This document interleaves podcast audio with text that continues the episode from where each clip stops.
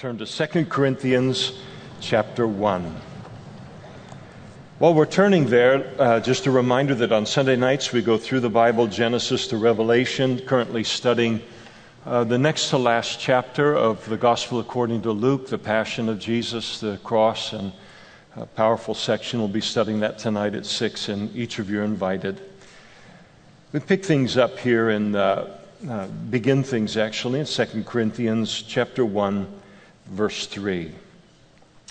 Blessed be the God and Father of our Lord Jesus Christ, the Father of mercies and the God of all comfort, who comforts us in all our tribulation, that we may be able to comfort those who are in any trouble with the comfort with which we ourselves are comforted by God.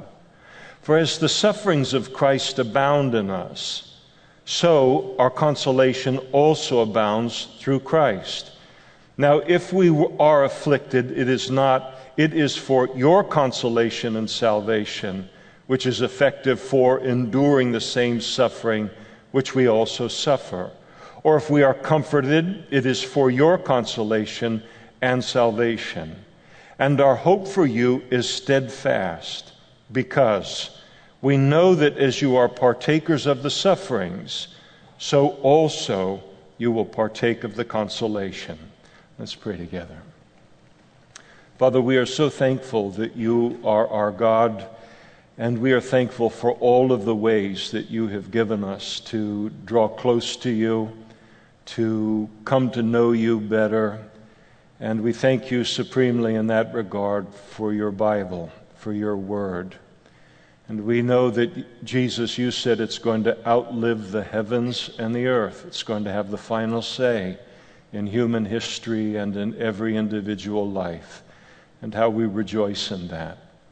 And we pray that you would take these truths that are found on this page and that you would lift them off of the page and insert them into our understanding of you and into our relationship with you. And we pray for this work of your Spirit in Jesus' name. Amen. Please be seated.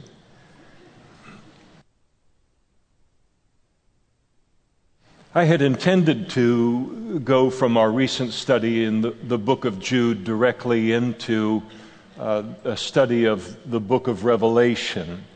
And uh, I think that study in the book of Revelation will happen this fall, God willing. But uh, given the uh, intensity and uh, the exhortiveness of the book of Jude, and then given the intensity of the book of Revelation, prayerfully I thought it might be good for us to uh, separate them with a short summer series that focus solely on uh, pure encouragements from uh, God's Word, and specifically from the book of Second Corinthians. We won't study the entire book but we'll study somewhere 12 or 14 studies from the book in that, uh, in that idea of pure encouragement.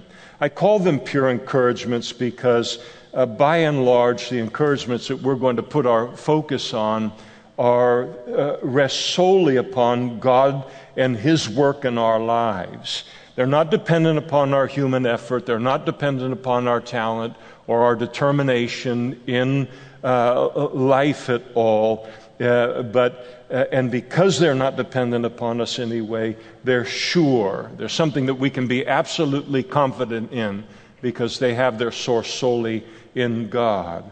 Now, there are many secular encouragements in life that are wonderful in their own way, uh, however uh, limited it might be.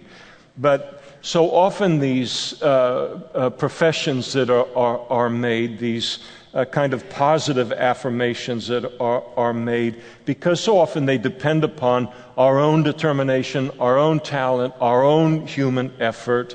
Uh, they're not pure encouragements.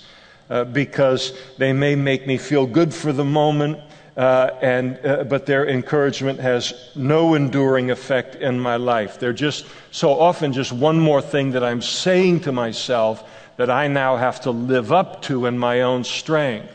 They actually become a burden in life. Some example of, of positive affirmations, as they're called today, uh, that are, are very, very popular is to, for someone to say to themselves, I am enough.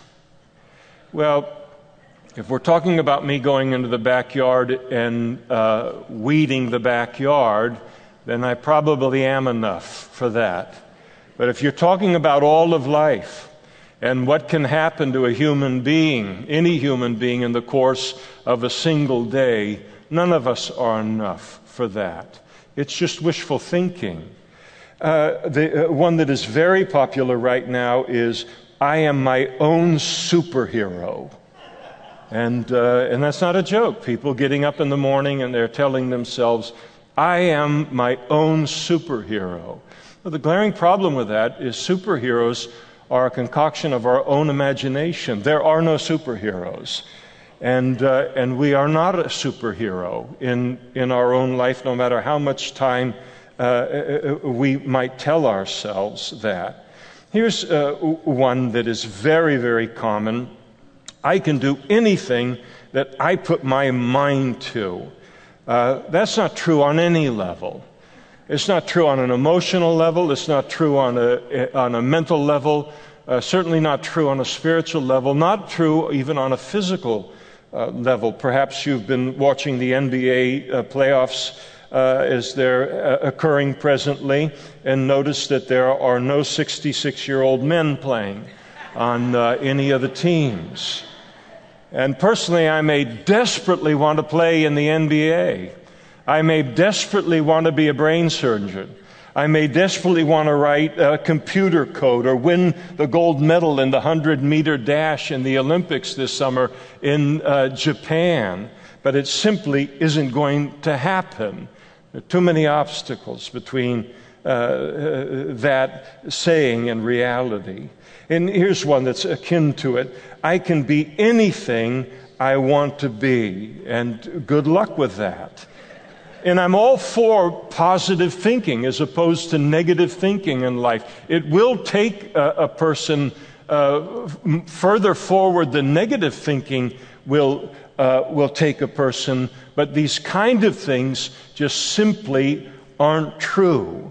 Other examples of this kind of thing are I'm going to make the rest of my life the best of my life. But you and I have so little control of our life that we can't affirm that to ourselves with any kind of seriousness. And uh, another one that is popular today is I persevere, I am relentless, I keep going. And again, while that may have an emotional uh, help in a given situation momentarily, when you say, I persevere, I am relentless, I keep going, tell that to a terminal illness. Tell that to mental illness. Or, or tell it to death one day, and those things will just laugh in our face if we try to meet them with these, these kind of things. But God's encouragements and His promises to us are sure because they rest solely upon Him and His work in our lives and His commitment to those encouragements and to those promises. Now, let me just a brief moment to uh, give us a little bit of an understanding of the Apostle Paul's relationship to the church at Corinth so we can get our bearings as we head through it in the coming weeks. The Apostle Paul founded the church in the city of Corinth at the latter end of his second missionary journey. The city was a, uh, was a dangerous city. The city was a, a Gentile, pagan, uh, immoral city, a tough place to plant a church. And Paul, as he was in that city, was gripped by fear related to it. And the Lord spoke to him and said, Don't be afraid, remain here. I have many people here. And Paul proceeded then to uh, dedicate and commit 18 months of a very limited and precious uh, years of his uh, public ministry to planting that church in Corinth. And then the letter that he writes here, uh, Second Corinthians, he writes to the church there, uh, absent from it while on his third missionary journey from uh, the city of uh, of Ephesus. His relationship with the church at Corinth was a tumultuous one, and it wasn't because of any fault in him, it, but it was because of their carnality and their pride, their treatment of him as, uh, as Christians, especially in the light of all that they owed to the Apostle Paul, was absolutely shameful. In fact, the Bible teaches that for the first hundred years of our time in heaven, all members of the church at Corinth will have to wear a bag over their head related. It doesn't really teach that. But it was really uh, shameful. And I think it's a marvel as I look at the Apostle Paul's life and you read through what they put him through in 1 Corinthians and in 2 Corinthians. It is a marvel that he didn't just simply wash his hands of the church and say, I'm going to go and find people that care about uh, what God is doing, that aren't so dominated by their pride and by their arrogance. I'm going to go uh, find a place that's never heard the gospel, put these people into my rearview mirror, and move forward in life. And yet he never does that. He remains committed to them is a powerful example of a love that he had for the body of Christ, for all of its spots and all of its uh, wrinkles, a love that was uh, uh something that uh, resembled Christ uh, within, uh, within his life. But out of this painful dynamic that occurred between Paul and the church there came this letter. And if nothing else came out of that painful dynamic but this letter, then at least for us and certainly for the Apostle Paul, it, it, would, it was worth it. Because here in 2 Corinthians, we have the most personal, most um, uh, transparent letter in terms of Paul's inner workings, what he thinks, what he felt, what kept him going, of all of the letters that are found um, in, in the New Testament. And it provides us with this invaluable look at his heart with, for God and his relationship with God. And so, with that, we come now to our passage, which contains one of the most, in my mind, one of the most beautiful titles for God in the entire Bible, there in verse 3 the God of all comfort. And so, characteristically, Paul begins his, uh, this letter like he does all of his other letters, and he begins it with praise and thanksgiving to God and he gives thanks to God as the God and Father of our Lord Jesus Christ. And the idea is God, even the God and Father of our Lord Jesus Christ, who is our Savior. He praises God, he praises the Father for being the Father of mercies. He praises Him for His compassion upon us. And then he praises God as the God of all comfort. And the interesting thing about this uh, threefold kind of praise that he lifts up to the Lord is that this declaration that Paul makes of God is the God of all comfort, that description of God is what Paul then makes the great focus of these verses. And in fact, the Greek word that Paul uses for comfort here appears fully 10 times in these handful of verses six times as a noun, four times as a verb, communicating that this comfort is not only a reality within our lives, but it is an active reality within our lives. The word translated comfort in the original language, as Paul uses it here, can be translated encouragement or consolation as well. And the Greek word is the, Greek, is the word uh, uh, paraklesis, and it speaks of someone who comes alongside another person in order to comfort them and encourage them uh, in a time of, of difficulty. Some of you will recognize immediately uh, as we talk about paraklesis, its uh, relationship to one of uh, the famous names concerning the Holy Spirit in the Bible, and that is that He is the Parakletos. That is a title that Jesus gave to the Holy Spirit. And it, sa- and it speaks concerning the Holy Spirit of the fact that He comes alongside us to help us. And Jesus declared in John chapter 14, verse 16, And I will pray the Father, and he will give you another helper, parakletos, the same word, that he may, or uh, another helper, another comforter in the Old King James, that he may abide with you forever. And so it speaks of the fact that God comes alongside us. He provides us with the comfort, the help. He provides us with the encouragement that we need in the course of our uh, Christian pilgrimage. Now, it's always impacted me to notice, I think from the very first time that I read this passage as a new Christian, that Paul describes uh, our God as the God of all comfort. You notice he, do, he doesn't say that he is the God of comfort. He could have said that, but he doesn't do it. He says that God, this, our God is the God of all, uh, all comfort. And that is, in a technical sense, God is the source of all true comfort in this world. He's not the source of some of it, He's not the source of most of it. He is the source of all that we could properly call uh, comfort in this world. Because comfort is something that is greater than sympathy or pity. And that's the best that we can offer one another as one mere human being to another human being is sympathy or pity. And I don't say that to dismiss the importance of sympathy and pity or to say that it is completely useless uh, to impart into another person's uh, life at all. But it is to realize that there are circumstances in life that we face which silence everyone but God.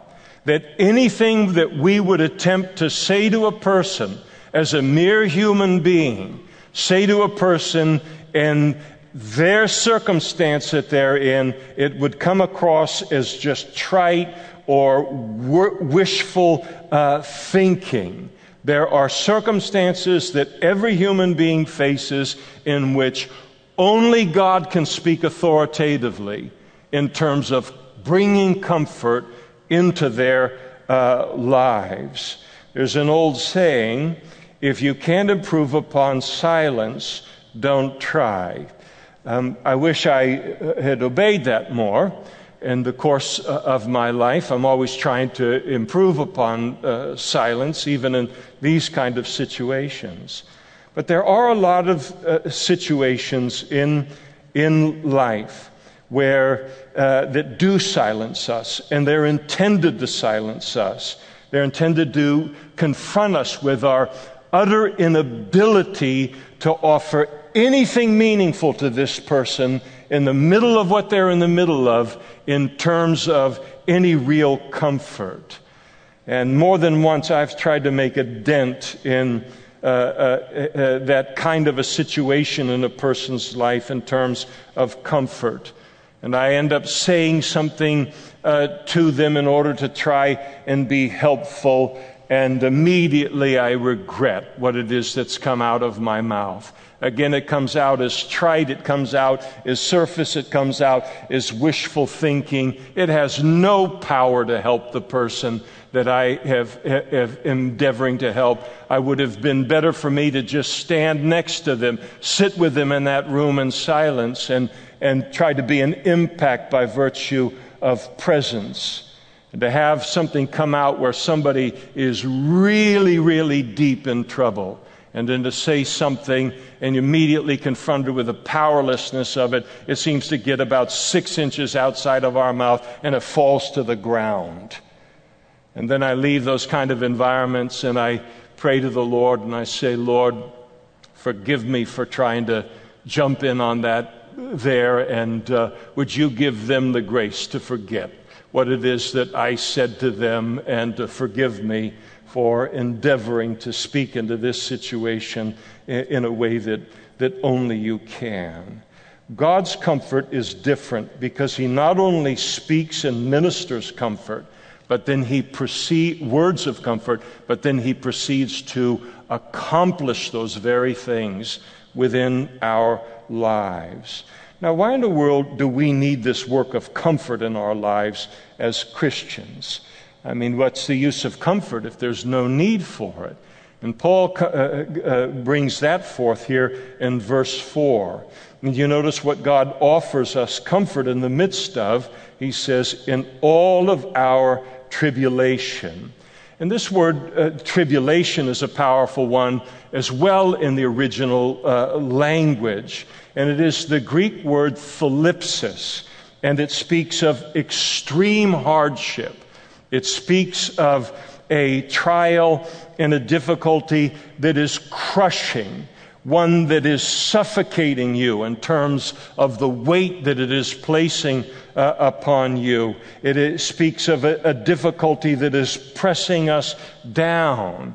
And our English word tribulation comes from a Latin word, tribulum, which was used of a roller by the Romans for pressing wheat. And they'd take these great logs and they would roll them over the wheat in order to produce such a crushing upon it that the chaff would be separated from the wheat. In ancient England, uh, there, those who uh, willfully refused to plead guilty concerning their crimes, they would be laid flat on the ground. They would have these massive weights placed on their chests until their chests were pressed down, unable to draw in a breath, and they were crushed to death. And that's what tribulation, that's what he's talking about here. This is the, the scope of problem and difficulty that uh, when life gets into that kind of a realm, that only God can speak into it authoritatively with comfort. I remember when I, I was a relatively new Christian, and uh, I was listening to some Christian show on the radio, and a lady was talking about uh, victory in her life in the midst of trials. And the illustration that she gave is that her car uh, broke down on the side of the highway or something to do with her windshield wiper. She got out and she went over and she fixed the windshield wiper and uh, she broke her fingernail. And, uh, and yet she got right back into her car afterwards and didn't even allow it to affect her. So we're not talking about that kind of a thing. Thlipsis is something altogether uh, different. And you need a voice, an authoritative voice. We do to survive those kind of circumstances. And so it speaks of a I can't breathe kind of pressure or tribulation in life. And that can be an emotional pressure, it can be a mental pressure, it can be a physical pressure, it can be a spiritual uh, pressure.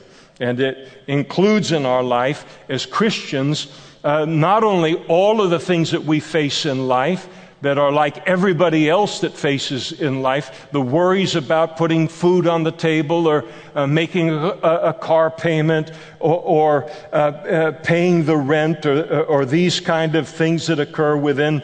Uh, within our lives and the relationship pressures, illnesses that come into our lives. But as Christians, it also includes the pressure that we feel all of the tribulation that we feel and that we face and increasingly face for simply being uh, Christians in this world and for simply standing by the teachings of Scripture in our lives and all of that pressure that we might feel by virtue of being faithful to God as a Christian, faithful to God's call upon our lives.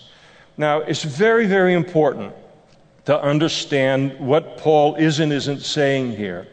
Paul is not saying that God's comfort will always mean the removal of the affliction, but rather that God will pour out all of the many forms of His comfort upon our lives until we get to the other side of it. Even if that other side of it, uh, it ends up being heaven. And this is so huge to uh, understand. If I bring an expectation into my Christian life that by becoming a Christian, it will mean the end of all of the troubles in my life, or that it will at least be the end of tribulation in my life, the end of thlipsis in my life, and these kind of uh, greatness of these kind of trials, then I am bringing an expectation to my Christian life that God does not promise within His Word. In fact, He promises that we will experience this kind of tribulation and thlipsis within, within our lives. Jesus taught in John chapter 16, verse 33 These things I've spoken unto you, that in me you might have peace. In the world you will have tribulation. He uses the word thlipsis. In the world you will have tribulation, speaking to us as Christians, but be of good cheer. I have overcome the world. And it happens so often where I might be li- uh, listening to a debate on YouTube or a podcast or something, maybe an atheist against a, a, a Christian, uh, you know, in terms of a debate or somebody talking about whatever, or even uh, something that can be on a newscast or something. And, and people will continually talk about the fact that I can't believe in God. Uh, because of the fact that he's brought this disaster into my life on a personal level or because of some disaster that occurs within the world. And it's always so hard for me to hear that because it's such a misunderstanding of the origin of those things, as if God is the source or He is the one that is responsible for that. The reason here, you and I are as individual human beings, what we are physically, what we are emotionally, mentally, isn't even remotely close to what God intended us to be in His original creation. There is not one square inch of planet Earth that it, even comes close to what God intended this earth to be in His original creation. The world is a fallen place. And the reason that we have tribulation in our own life, the reason that even the creation groans, as Paul brings out in Romans chapter 8, the explanation for it is very simply two words the fall. The sin of Adam and Eve in that ancient Garden of Eden, and then all that was unleashed into the human condition as a uh, result uh, of, of that. And, and so uh, none of our individual lives are going to be spared this kind of thing. Nature uh, is not. Uh, going to be spared the problems associated with the fall. Hey, a new heaven and a new earth, the glory of it, the glory of a new body, all of that awaits us, but that's in the future. And so the promise of comfort is not the di- promise or the guarantee that He'll remove every difficulty from my life. God doesn't promise to keep us from tribulation. And there are multiple reasons for that. But He does promise to keep us and to comfort us in tribulation. In fact, the promise of comfort would be meaningless without tribulation, because if there was no tribulation in my life, I would have no need of comfort. The reason that we crave His comfort, the reason that we need His comfort, is because of the tribulation in this world and in our lives as a result. Well, all of that then raises the question of how exactly is it that God comforts us in these seasons of thlipsis or these, these times of tribulation? Well, clearly it is in some realm of the, the Holy Spirit and at least the leading of the Holy Spirit and uh, something supernatural from Him. It can be a spiritual gift that God uh, uses, some charisma or a grace of the Holy Spirit in the form of maybe bringing to our remembrance some passage that uh, speaks to us in the situation.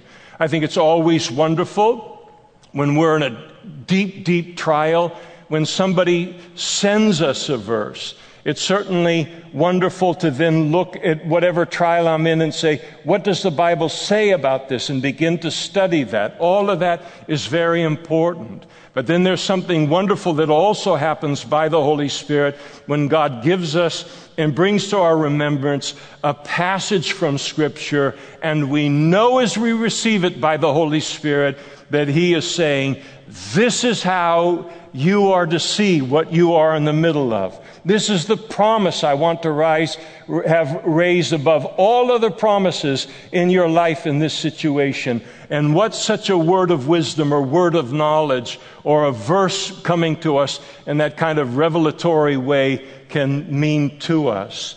Sometimes God will do it by uh, means of giving us a gift of healing or a miracle or a gift of faith or imparting spiritual power and, and uh, strength and, and so forth. It's fascinating that Paul doesn't list uh, the means by which God comforts here. Uh, and I think the reason that he doesn't is because it's inexhaustible. How God comforts each and every one of us, as diverse as we are in this room, as the body of Christ in the whole world, the circumstance themselves, who and what we are individually, and His means of comforting us are as diverse as uh, those circumstances and those uh, individuals. And so he, uh, Paul says, what's the point in, in listing all of it? God will simply do it by the means that he chooses uh, to do so, and do it he does. And Paul goes on in verse 4 to say, and he uses the word that. In other words, God comforts us in our tribulation in order that, among other reasons, having received God's comfort, we might be able to comfort others in trouble as well. This is not the only reason for our trials as Christians, but it is one of the reasons, and it's an important reason for trials that come into our lives. That we would learn something within that thlipsis, within that tribulation, and then the experience of God's comfort while in it to then be equipped in some way to then be an encouragement or a comfort to someone else who is not necessarily in the same trouble, but to anyone who finds themselves in uh, trouble. I don't know about you, but I find that when I'm in a time of tribulation, it's very, very helpful for me to know that this, uh, this season has a larger purpose than merely surviving it. That it is producing something within my life, a quality that will then be helpful in ministering to others who are in tribulation later. That there is a greater good that is involved in uh, this thing that God is doing in my life.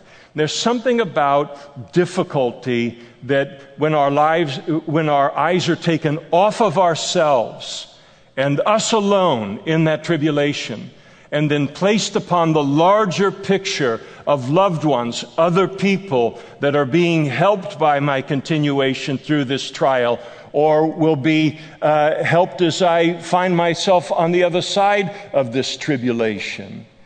I mean, don't shout out, but how many of you have been through a divorce or an illness or a catastrophic betrayal or whatever it might be in life. And the trial is so deep and so disorienting that you would have been willing to die in order to escape the difficulty of that trial. Now, we don't do that because that's, that's God. He numbers our days. But that's where tribulation can go in life. And then somehow, one of the things that steps in and the reason that we don't do things that we can't, uh, aren't supposed to do is our mind then goes to the fact that God still has a call on my life. That's not a decision I get to make about my, uh, my life. He numbers my days. He's the one that's going to do it. Or I have to continue in this trial for the sake of my children, for the sake uh, of my grandchildren, for the sake of other people that are in my life. And just the realization that this is something that, uh, that this is working in my life to have a larger impact upon other people, well, it does a great good in us. It does something very important uh, within us. And because there's no shortage of tribulation and hardship in the world, and there never will be, it's important that there not be a shortage of God's comfort. And so, how does God multiply his comfort in this world? And it's very often by allowing us as Christians to experience deep tribulation within our lives, and then to be receive his comfort in the midst of it, and then by extending that comfort to others who are in tribulation. Now, what does that comfort look like coming from us practically that gets us extended to uh, other people? What would that look like in our lives? Well, it can take the form of expressing a genuine, heartfelt sympathy and compassion towards someone else in their tribulation. And I, I hate to think uh, uh, of, of, what a, a shallow, uh, petty, ill equipped person to speak into somebody's difficulty and tribulation in their life that I would be apart from the deep tribulations that God has either allowed in my life or He has brought into my life, in which I could then experience His comfort and have something to say or even to uh, feel towards someone who is in a, a deep trial as well. It produces an understanding for people in trial. It produces a compassion for people in trial that we would never otherwise know if we hadn't gone through it uh, ourselves. And so it, uh, it, it, it, bumps and bruises that we've experienced in life, it produces that kind of compassion and that kind of love and understanding. This um, comfort that might come from our lives can take the form of encouraging someone. And uh, maybe by sharing a passage of Scripture that the Holy Spirit directs us to, to share with uh, that person. And it's very uh, important to be careful here that we, in, in, sharing a verse in this kind of a, a, a circumstance, that we not do it in an attempt to snap them out of it uh, for them to get back to normal. There, I gave you your verse.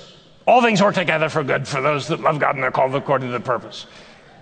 And we don't know that God has told us to speak that. They already know that verse, m- most likely, because 300 other Christians have already told them that.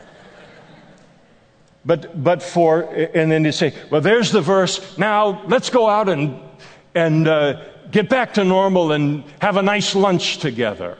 And very often we'll go into these situations and we feel like we've got to be something spiritual, we've got to say something spiritual uh, to them, regardless of any leading of the Holy Spirit, and then that's not helpful. But when the Holy Spirit directs us to do that, then it's very, very uh, important to infuse hope and godly perspective. Also helpful is a spirit led witness uh, to God's goodness and faithfulness from our own lives. Again, this has to be qualified. There is nothing, just about nothing, uh, worse that I can do to a person in deep tribulation than to come into their presence and then tell them all about my problem that I went through one time. Boy, I bless them. And they're in the kitchen removing all sharp objects from their house. You've left them in such a mess, or I have uh, on things. And so the worst thing is to take and now make this all about me instead of uh, all uh, about them. But having said that, remember David, King David, the, the great psalmist of Israel how many of his Psalms he wrote of a testimony of things that God had taken him through. They were a mess. He didn't know if he would survive it, and yet God did this, and then this happened. And why do we go to the Psalms in times of tribulation except that that witness, someone telling us from the pages of Scripture that you're going to make it, God is in control, is something that we need to hear so it has its, its place. Sometimes the greatest comfort that we can offer is just by simply being present uh, if needed. And uh, uh, for most people, suffering becomes far worse when they feel alone or they feel uh, abandoned. I remember one time I was in, up to that time in my life, the deepest trial I had ever been in. It was, it was disorienting. And I didn't know that how, what my condition would be coming out of it. And I'm not talking about my cancer. I didn't know what I would end up being on the other side of this.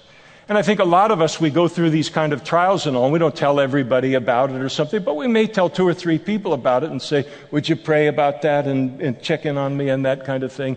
And one of the guys that knew this was going on in my life, after it was all over, and somehow the conversation, I didn't grill him, but somehow the conversation went to the place, and I, uh, you know, where you never contacted me, never picked up a phone, never contacted me at all. And he said to me, Well, I prayed for you and God told me that you were going to be okay. Well, maybe I needed to hear that. Uh, or, or just maybe I needed a phone call. Maybe I needed just presence from someone. Not the answer to all of my problems or anything like that, but it's with all of us. Most often, these trials are, be, are extraordinarily more difficult to, to navigate when we're all alone uh, in them. Sometimes we can be a comfort by just being a safe person for someone to talk to. Certainly by saying to someone, I commit to praying for you during the duration of this, this tribulation that you find yourself in. Sometimes it can occur by just meeting a practical need in their life where it's going to be hard for them to meet, maybe to pick up groceries, run the errands, you know, pay the bills, or take them to a, a, a, the doctor's office, something like that. It can be a great comfort. And then I think by just simply being an example, just by continuing to walk with God in the midst of uh, them in the midst of their tribulation. And people then seeing when we get into our, tri- our times of tribulation that we continue with the Lord by the grace of God. And what that means to a person in tribulation to have seen other Christians in deep water make it through that and carry on or to come in a room like this where we oftentimes sit in the same section and we know, get to know people in the, in the section and then we know that person is going through such and such right now in their life and yet they continue with God. And they may never say a word to me. They may never even know that I'm watching them in the depth of my tribulation, looking for comfort and hope from the Holy Spirit, and yet their continuation with the Lord is a massive comfort into, uh, into our lives and into the lives of others as they see just the wisdom of God, the power uh, of God, the strength of God, the grace of God, and comfort of God at work in our lives and are encouraged by it. And so, Paul, in, in verse 5, he, allow me to read it to you again. He said, For as, as the sufferings of Christ abound in us, so our consolation also abounds through Christ. In other words, Paul declared that he was confident and that we can be confident that the same uh, union, the same identification, uh, with Jesus that can bring suffering into our lives is going to be more than matched by the comfort that God will then supply to us in that suffering. And Paul wants us to have that confidence when we suffer, and also concerning other Christians that are suffering. So often we can look at a, a Christian and it can be um, in our own family or someone that we care a great deal about. We have no words to speak into their uh, life, or we've spoken all of them into their life. And Paul says, what you need to know is no matter how deep the trial is that they're in, God is adding an even greater measure on His part, independent of us on his part a comfort that is an even greater measure in their life than their tribulation. And here, Paul in verse 6, he informs us that no affliction we endure in the Christian life is ever going to be wasted. That ultimately, God will take it, and when we're afflicted, He will use it to, for us to provide comfort to someone else down uh, the road. And then for us to know that he is taking other Christians through tribulation so that they might then learn something, a word of comfort, to speak into our lives further down the road in our pilgrimage. In other words, so we all get through this Christian pilgrimage together. I do want you to notice that Paul enlarges there in verse 6 uh, uh, uh, uh, from affliction and comfort, which he's been talking about all along, and he introduces uh, salvation. And what he's talking about is not hearing the gospel and getting saved. He's talking about salvation in its ultimate sense. And what he's doing here is reminding us of the fact that this long cycle of suffering and comfort and suffering and comfort is one day going to end for the Christian. And it will end in, in the very glory uh, of, of heaven itself. And so, any introduction of the eternal into that kind of a trial and that kind of a difficult and uh, our ultimate hope, of course, is a great encouragement to our endurance.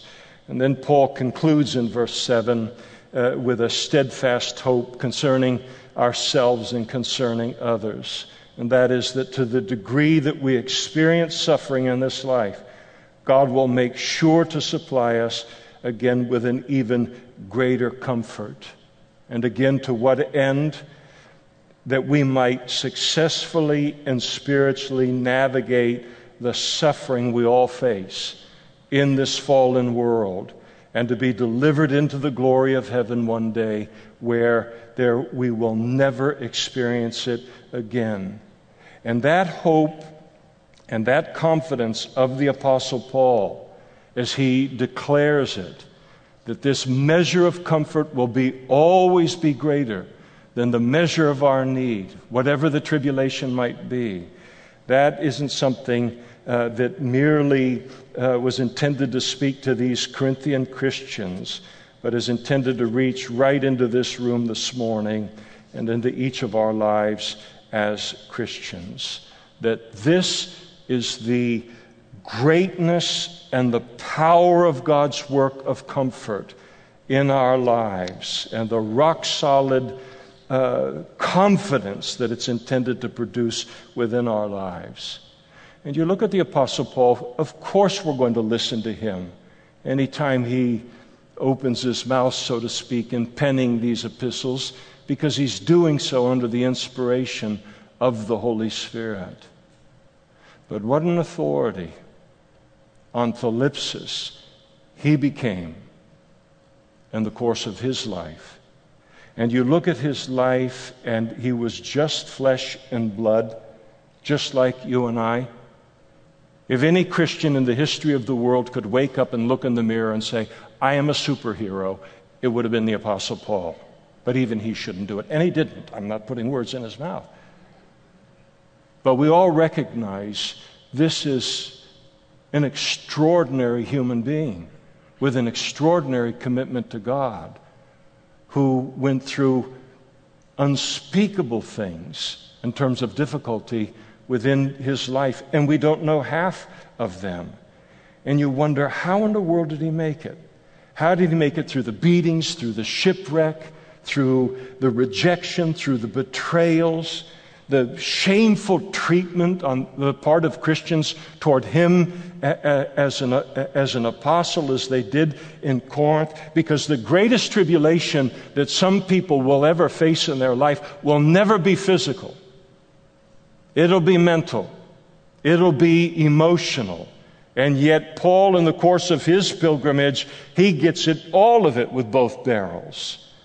And here, one of his answers to that question is the God of all comfort, the powerful, powerful comfort that the Lord ministered to him through every step of all of it. And when we look at our own lives and we ask ourselves, how is it that we've made it this far on our journey to heaven? Through all of those times when we thought, I will not get to the other side of this seated, clothed, and in my right mind. I will not make it through this trial. It will be the end of me. I don't know who I will be at the end of this trial. And one of the answers is the comfort God has powerfully brought into our lives during tribulation in order that we would not only survive the tribulation ourselves, but to become an even greater carrier, carrier of His comfort to others as well. And then to realize and to stop this morning and to realize that it's been, among other things, the greatness of His comfort that has brought me this far.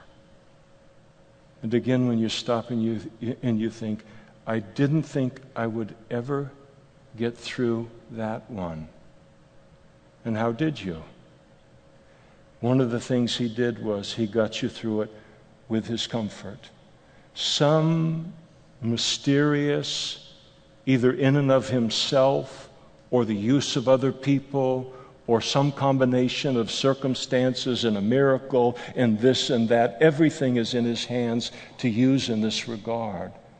But somehow he brought it to bear into your life in order that it would be recognized by you and me as a comfort. And he did enough of those things to finally keep us going and to bring us to this place today and then to possess the confidence that He will do that very thing for the remainder of our life and the remainder of our pilgrimage as He one day delivers us into the glory of heaven. And it is a wonderful, wonderful truth to understand what we owe to the comfort of God and that we can never outstrip His ability to comfort no trial in the world, no quirk of our own, no deep need or brokenness in our life. His comfort is greater than it all, than all of it. And he not only speaks comfort and encouragement in our life, but he has the ability to then stand behind it. And it's one of the beautiful explanations for our lives today, for which we give him praise and we give him thanks even as the Apostle Paul did in beginning this letter. Let's stand together now and we'll close in prayer.